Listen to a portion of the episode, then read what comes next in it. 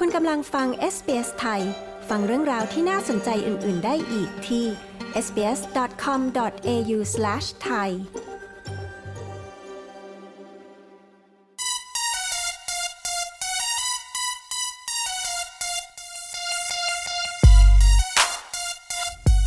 ฟังคะจากตอนที่แล้วนะคะที่เราได้ฟังชีวิตต้องสู้ของคุณบอยคงศักดิ์หมื่นสัง จากอดีตนักมวยชื่อดัง แต่ชีวิตพลิกผัน ตกจากสังเวียน เรียนไม่จบและการเดินทาง มาเสี่ยงโชคในต่างแดน วันนี้นะคะเราจะมาติดตามตอนต่อไปค่ะ ว่าคุณบอยมีเรื่องราวและอุปสรรคอะไรอีกบ้าง จนกระทั่งมาเป็นเจ้าของยิม และครูมวยชื่อดังในนครเมลเบิร์นค่ะ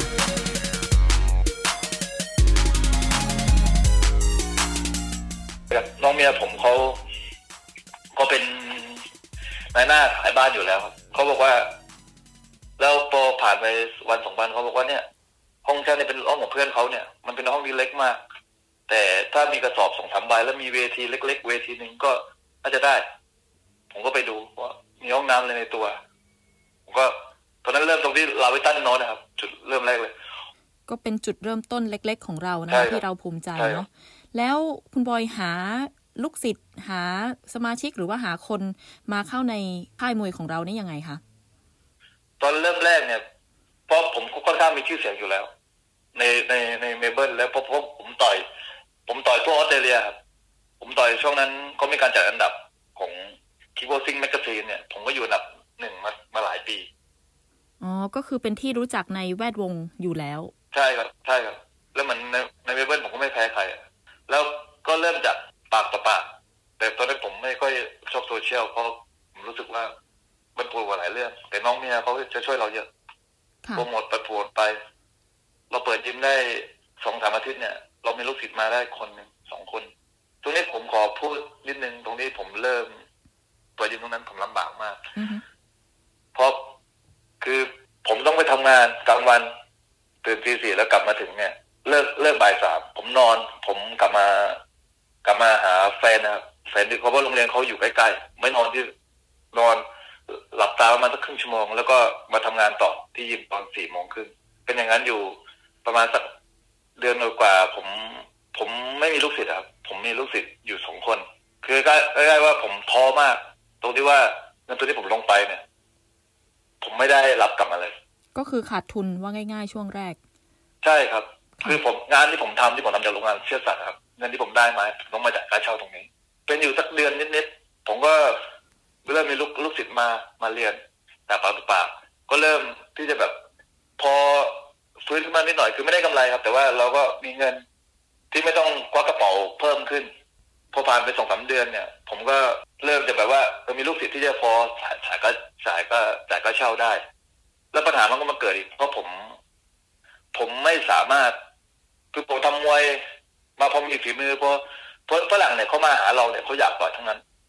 เพราะเราเป็นคนมีชื่อเสียง เรื่องมวยไทยเขาอยากเรียนแล้วไปต่อย แต่ปัญหาของผมคือเจ้านายเก่าผมอะเขาเขาค่อนข้างมีเวลามีในรัฐนี้ เรื่องเกี่ยวกับพวก kickboxing และมวยไทยเหมือนโปรโมเตอร์คนจัดอะไรเนี่ยเขารู้จักเพื่อนเยอะเขาว่าเจ้านายใหญ่ของเขาอะคือเพราะเขาซื้อเฟรนชส์ไปจากยิมอีกยิมแต่ว่าเป็นยิมที่ใหญ่ของรัฐนี้เขาบอกว่าถ้าใครเอามวยผมไปจัดเนี่ยเขาจะ boycott คือจะไม่เขาเป็นเพื่อน ผมแบบว่าผมเหนื่อยมาก ผมบอกตรงเลยนะชีวิตผมจุดนั้นผมเหนื่อยมากเลยต้องต้องเอิญเนี่ยพอผ่านไปสักเดือนกว่าเนี่ยมันมีฝรั่งคนหนึ่งเนี่ยเขารู้จักเราโดยว่าเคยเห็นหน้าเราต่อยมวยอย่างเงี้ยเพื่อนสู่เพื่อนแนะนำมาเขาเป็นโปรโมเตอร์ด้วยแต่เขาอยู่ในเมืองเขาเป็นยิมใหญ่ที่เป็นธุรกิจธุรกิจเขาดีกว่าเขาเป็นเขาก็เป็นเพื่อนในกลุ่มนั้นแหละ ในกลุ่มพวกนั้นแหละ แต่เขาเขาคือเขารู้จักคนไทย พอสมควรเขาบอกว่า โอเค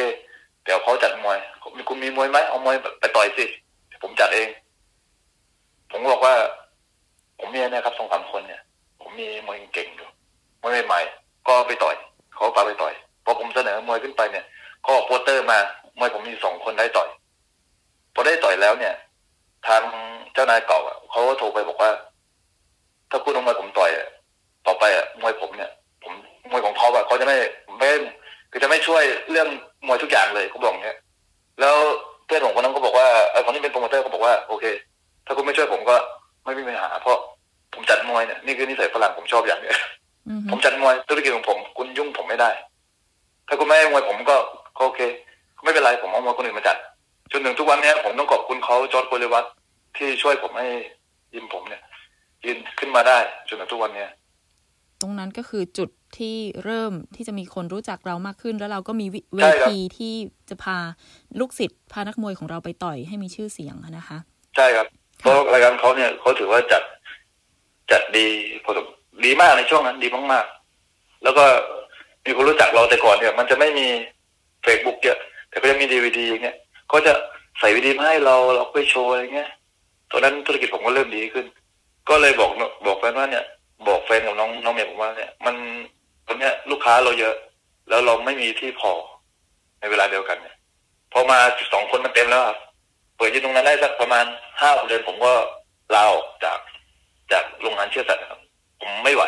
ร่างกายผมไม่ไหวครับ ไม่มีเวลาพักผ่อนก็แต่มาก็ที่ไปหาไปหางานเพิ่มอีกนะ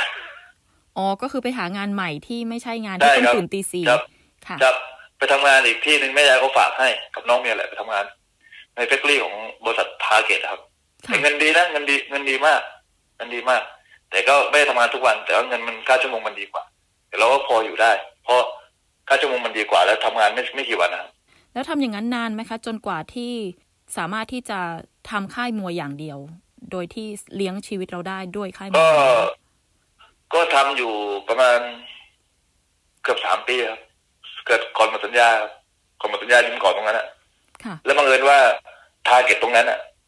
คือเขายกเขายกเลิกธุรกิจไปค่ะเขาก็เลยจ้างจ้างลูกค้าออกแต่ผมผมไม่ได้โดนจ้างออกเพราะผมเป็นแค่ ลูกจ้างชั่วคราวผมอยากลองทำดูให้มันเต็มที่ แล้วนั่นก็คือ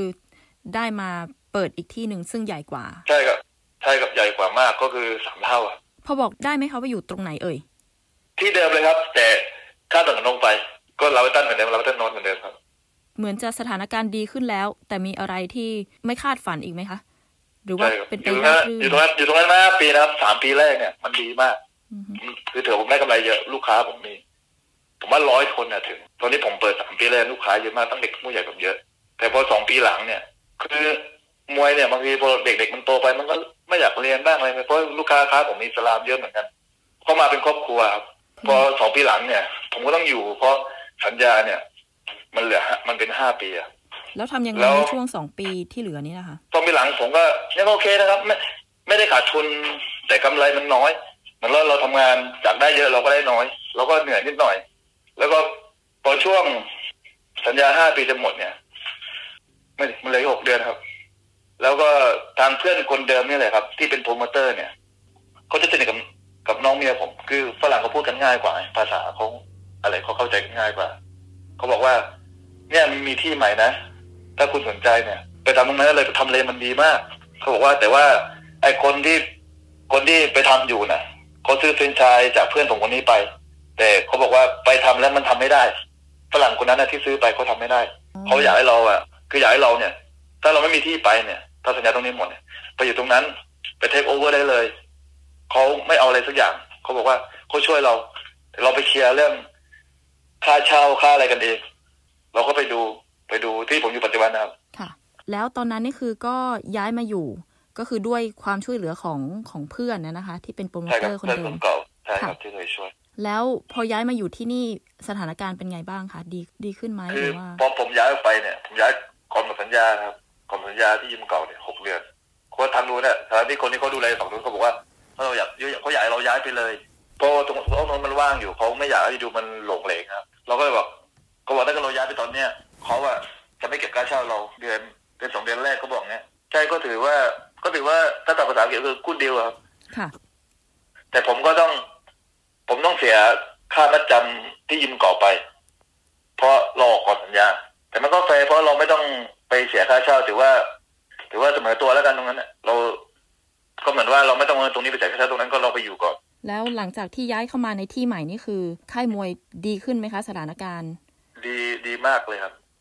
ลูกค้าเยอะเนาะนักเรียนเยอะ เยอะมากเพราะเราอยู่ใน center เพราะคือจริงๆแล้วตัวผมเนี่ย ตัวยิมผมเนี่ย ผมเติบโตจากการทำมวยชกทำนักมวยครับ แล้วพวกเอ็กซ์ไซส์เนี่ยผมจะทำน้อยมาก คือทำ PT แต่ว่ามันมันเราไม่ทำเหมือนฝรั่งเยอะนะครับ ช่วงแรกๆเนี่ยเราทำนักมวยอาชีพ แต่ว่าเราจะใส่ใจเยอะ แล้วพอมวยเราไปต่อยเนี่ย มันเหมือนว่าเป็นเอ มาอยากมาเรียนกับเราเนี่ยพอผมไม่อยู่ ผมตำมวยช่วงนั้นเนี่ยชื่อเสียงในยิมผมมันเริ่มมีอยู่แล้วเพราะนักมวยผมเริ่มเป็นแชมป์หลายๆอย่างค่ะตั้งแต่ห้าปีที่แล้ว แล้วตอนนั้นเริ่มเฟซบุ๊กผมก็ทำเพจทำอะไรเยอะด้วย แล้วก็เริ่มขยับจากธุรกิจเล็กๆเนี่ย จดทะเบียนเป็นรูปแบบบริษัทที่เราสามารถทำรายได้เยอะขึ้น เราอาจจะสปอนเซอร์นักมวยมาจากเมืองไทยอะไรเงี้ยเราก็ทำได้ ถ้าเกิดเราจดรูปแบบบริษัท ก็เป็นเหมือนกับว่าขยายธุรกิจ มันสาใช่มารถครับทำได้หลายอย่างนะคะ ใช่ครับ ผมมาอยู่ตรงนั้นได้ปีนิดๆทุกอย่างมันดีแบบว่าผมผมนึกในใจแล้วเอ้ยผมมาถูกทางแล้วนะเพราะผมเปลี่ยนระบบการสอนหมด ผมเปลี่ยนจากทั้งมืออาชีพผมก็จำกัดเวลาให้เขาสอนเหมือนเดิมใส่ใจเหมือนเดิมแต่เราจำกัดเวลา ไม่ได้ซ้อมวันละสี่ห้าชั่วโมงก็จำกัดเวลาเขาแล้วก็เปลี่ยนชั่วโมงบางชั่วโมงเนี่ย เป็นเอ็กซ์ไซส์เป็นพวกพวกออกกำลังกายอะไรพวกเนี้ยครับ แต่ผมบอกว่ายิมผมเนี่ยก็ยังไม่เป็น full-time เพราะผมไปทำงานได้แค่สี่โมงถึงสามทุ่มคุณบอยก็ทำเองคนเดียวหรือว่ามีลูกน้องหรือว่าก็มีใครมาช่วย ไม่มีเลยครับ ผมทำกับน้องเมย์สองคนครับ ก็ช่วยกันสอน ส่วนใหญ่ผมจะสอน แล้วก็น้องเมย์ก็จะจัดการพวกเอกสาร ลูกค้าอะไรพวกนี้การจ่ายเงินอะไรพวกนี้ทุกอย่างครับ แล้วก็เขาก็ช่วยสอนบ้าง ก็พอสมควร แล้วตั้งแต่สอนมานะคะ ตั้งแต่เริ่มมาเริ่มเป็นปักหลักปักฐานและก่อตั้งธุรกิจเป็นบริษัท จนมาถึงตอนนี้เนี่ย คุณบอยมีเหตุการณ์อะไรที่ประทับใจบ้างคะก็ผมอยู่ตรงนั้นผมถือว่าดีมากๆเลยครับเพราะเป็นคอมเพล็กซ์ที่ประทับใจก็คือผมมีลูกค้าใหม่มากขึ้น คือที่ที่ผมไปอยู่เนี่ยก็ล่างมันเป็นเหมือนว่าเป็นมีอุปกรณ์กีฬาพร้อมหมดเลย พวกเวทพวกลูวิ่งพวกพวกเล่นเวทมีพร้อมทำให้ลูกค้าเนี่ย เขาสนใจแล้วก็เห็นเราว่าเราซ้อมข้างบนคือทำให้รู้สึกว่าเอ๊ะเราอยู่ในจุดที่ถูกต้องนะเราทำให้ทุกคนเห็นว่าเอ้ยนี่มันคือบางคนก็ไม่เห็นนะเราทำอะไรกันอะ ผู้หญิงซ้อมผู้ชายผู้ชายซ้อมผู้หญิงอืมเตะกันอะไรอย่างเงี้ย แต่มันเหมือนว่าเราพอบางคนเขาขึ้นไปถามเขาบอกว่า นี่คืออะไรบอกอ๋อนี่มวยไทย เราบอกนี่มวยไทยมาจากเมืองไทยเนี่ยเราได้ได้เสนอว่านี่เป็นกีฬาประจำชาติของเราเนี่ยใช่ครับแล้วรู้สึกว่าเนี่ยคือสิ่งที่เราอยากทำนะเราอยากทำให้รู้ว่า เรามาจากเราเป็นคนไทยมาจากเมืองไทย กีฬาประจำชาติของเราคือมวยไทย ผมไม่อยากให้ต่างชาติเขามองว่าเหมือนคนไทยบางคนมองว่ามวยมันเป็นเงินมันเป็นการพนันแต่ต่างชาติเขามองต่างกันนะครับเขามองว่ามวยไทยเป็นศิลปะที่สวยงามเขาไว้เกียรติแล้วคุณบอยได้มีโอกาสส่งลูกศิษย์ส่งนักมวยของค่าย กลับไปต่อยที่ประเทศไทยไหมคะก็มีบ้างนะครับ แต่ไม่เยอะ เพราะฝรั่งส่วนใหญ่ที่เนี่ยเขาจะทำงานประจำบางคนเขาไม่อยากไป ถ้าไปก็ต้องอยู่อยากเก่งไปอยู่เมืองไทยต้องอยู่เป็นปีสองปีครับ ค่ะถึงจะเก่งได้ ก็มีไปบ้างสองสามเดือนสองเดือนเขาก็กลับมาเนี่ยครับไปอยู่แถวภูเก็ตก็ไม่ได้มีอะไรมากมาย ก็คือไปแค่เหมือนแลกเปลี่ยน วัฒนธรรมใช่อะไรครับประมาณนั้น ก็มีคนหนึ่งนะครับที่ที่ต่อยที่ต่อยรายการใหญ่ระดับโลกคือรายการ ONE Championship มีอยู่คนหนึ่ง ONE Championship ที่รายการใหญ่ๆของสิงคโปร์ครับไปต่อยมาเมื่อปีที่แล้วอืมที่เวียดนาม ส่วนใหญ่ก็คือจะต่อยในในออสเตรเลียเนาะเป็นใช่ครับค่ะใช่ครับส่วนใหญ่แล้วใช่ครับมีลูกศิษย์อะไรได้แชมป์ รายการใหญ่ ๆ อะไรมีไหมคะ มีครับก็ได้แชมป์ออสเตรเลียได้แชมป์นานาชาติ พวกเนี้ยครับดูเหมือนสถานการณ์จะดีเนอะคะแบบว่าเออเริ่มมาตั้งตัวได้แล้วมีลูกศิษย์ลูกหาเยอะๆ แล้วตอนที่โควิดใช่เข้ามานี่เป็นยังไงบ้างคะคุณบอยโควิดเข้ามานี่แย่เลยครับเพราะก่อนที่โควิดจะเข้ามาเนี่ย มันเริ่มมีกระแสมาจากจีน แล้วลูกค้าผมก็เริ่มหายไปเรื่อยๆจากยิมยิมที่ผมย้ายไปอะไปอยู่ใหม่เนี่ยแต่ลูกค้าเยอะวุ่นวาย ลูกค้าก็เริ่มหาย แล้วทุกอย่างเริ่มดี ทีเนี้ยคอมเพล็กซ์เขาก็สั่งปิดเลยเพราะรัฐบาลมันคับให้ปิด ผมนี่เอาตรงนั้นเหมือนเอาอีกแล้วเหรอผมต้องเริ่มใหม่อีกแล้วเหรอะแล้วค่าเช่าเราต้องจ่ายเขาอยู่ไหมคะ ตอนนั้นเนี่ย ตอนที่ผมหมดจากที่ตรงนั้นนะครับคอมเพล็กซ์เดิมตอนนั้นสัญญาผมกำลังจะหมดด้วย มันเป็นเรื่องบังเอิญมาก เพราะไอ้คนข้างล่างเนี่ย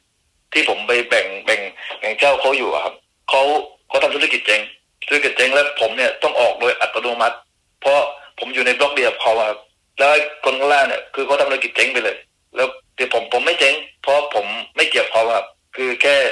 แชร์ธุรกิจ แต่ในส่วนเช่าเนี่ยส่วนเช่าเนี่ยผมเจ๊ง แล้วผมก็โดนเขาแกล้งด้วยเขาบอก landlord ว่าผมอะไม่จ่ายค่าเช่าให้เขาแต่ผมมีใบสลิปทุกอย่างครับแล้วพอตรงนั้นปิดไปผมก็บอก ผมก็บอกน้องเมียคุยกับเจ้าของเจ้าของพื้นที่ครับคือ landlord เขาบอกว่า เขาคือเราเขาบอกว่า เนี่ย ถ้าเราอะอยากอยากจะอยู่ต่อเนี่ย เราต้องมีอยู่ห้องหนึ่งก็คือในบล็อกเดียวกันนะครับ แต่อยู่ ย้ายไปเข้าไปข้างในนิดนึงก็คือห่างจาก center สักนิด แต่ผมผมก็ไปดูผมว่าดูนะมันก็โอเคครับ เพราะคือตรงนั้นทำเลมันดีมากเลยครับเพราะมีที่จอดรถเป็น complex ใหญ่เลย มีกีฬาหลายอย่างรวมกัน คนจะเห็นเยอะ ตอนนั้นผมไม่กังวล เพราะเขาปิดไป ผมไม่ต้องเสียค่าเช่า เพราะสัญญามันหมดพอดี ทีเนี้ย แต่ของเราวางอยู่ที่นั่นนะครับ ทางคอมเพล็กซ์เขาเหมือนเราบังคับเรายังไง คือเราต้องเลือกว่าจะอยู่ต่อ อยู่ต่อหรือว่าออกไปแต่ต้องย้ายอีกห้องหนึงค่าเช่าเนี่ย เพิ่มขึ้นกว่าเดิมนิดนึง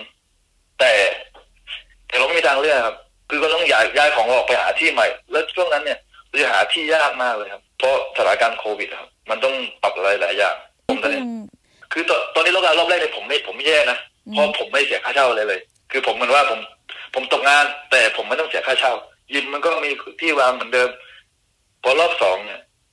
ก่อนที่สถานการณ์มันจะเบาบางลงเขาบอกว่าเนี่ยกำลังกลับมาเปิดนะรัฐบาลเขาก็อนุญาตให้พวกเราเข้าไปย้ายของอะไรได้ แล้วก็ย้ายตกลงเซ็นสัญญาใหม่ไปเลยครับ แล้วก็ต้องจดทะเบียนเป็นบริษัทอีกอีกรอบหนึ่งเนี่ยที่แรกเนี่ยผมก็มีส่วนมีส่วนช่วยเหลือจากรัฐบาลได้บ้าง ตอนที่เราเราพักอยู่ครับ ได้เงินช่วยเหลือบ้าง แต่พอผมเปิดรอบสองเนี่ย ผมลงทุนไปอีกพอสมควร คือทุนที่กำไรที่เรามีอยู่ทุนเรามีอยู่เราก็ไปลงทุน เปิดยิมใหม่เนี่ยเราคิดว่าเอ้มันโอเคอะเพราะแต่ว่ามันดีจริงนะครับ รอบใหม่เนี่ยครับที่เราจะกลับไปไปเปิดได้เนี่ย ผมก็ทำทุกอย่างใหม่หมดลงทุนอะไรใหม่หมดทำยิมแบบว่า ผมถือว่าดี แล้วพอเปิดได้อาทิตย์แรกเนี่ยคนเยอะมากเลยครับแบบ เต็มอะแต่ก็ยังมีข้อจำกัดตรงที่ว่าเขาให้คนให้ลูกค้าเนี่ยอยู่ในยิมได้แค่ยี่สิบคน อืมจำกัดคนนะคะจำกัดคนแต่ว่าคือคือถ้าเกิดมีคนมาเกินคนเก่าก็ต้องออกไปคือต้องหมุนเวียนคนนะครับ แล้วทำได้นานแค่ไหนคะจนถึงล็อกดาวน์อีกครั้งหนึ่งสามอาทิตย์ครับโอ้เดี๋ยวจะร้องไห้สามอาทิตย์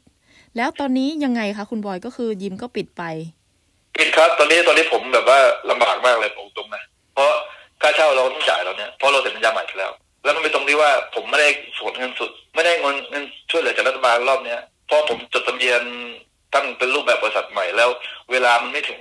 มันต้องมันต้องอย่างน้อยหกเดือนถึงปีนะครับ หลายทางเลยตอนนี้อุปสรรค ใช่ครับตอนนี้เราก็พยายามดีลกับทางแลนด์ลอร์ดว่า เราจะทยอยจ่ายเรื่องค่าเช่าได้ไหมเพราะเราปิดเนี่ยโดยที่เรา มันช่วยอะไรไม่ได้ครับ เราไม่มีทางเลือก ก็หวังว่าสถานการณ์จะคลี่คลายโดยเร็วนะคะ เพราะว่าหลายคนรวมทั้งคุณบอยด้วยเนาะก็ได้รับผลกระทบจากสถานการณ์นี้เยอะมากนะคะ เยอะมากเลยครับค่ะ ถ้าถ้าปิดต่ออีกสักเดือนสองเดือนเนี่ยผมนี่ ผมว่าธุรกิจผมอาจจะแบบไปไม่รอดนะโอ้เราต้องขอเอาใจช่วยนะคะ ขอให้ครับไม่ไปถึงผมก็แบบนั้นเนาะคะค่ะ วันนี้ s อ s ไทยต้องขอขอบคุณคุณบอยมากเลยนะคะ ที่มาเล่าเรื่องราวชีวิตนะคะ ของคุณบอย ผ่านร้อนผ่านหนาวมาเนาะหลายฤดูกาลแต่ตอนนี้ก็ยังครับผมเผชิญกับอุปสรรคอยู่ แต่ว่าเราก็ขอเป็นกำลังใจให้นะคะ ขอให้ผ่านไปด้วยดีนะคะ วันนี้ขอบคุณมากนะคะ คุณบอย ครับ ขอบคุณมากเลยครับคุณแอนครับขอบคุณตลอดเวลาครับ ค่ะ สวัสดีค่ะ สวัสดีครับ กดไลค์แชร์ และแสดงความเห็นไป follow SBS ไทยทาง Facebook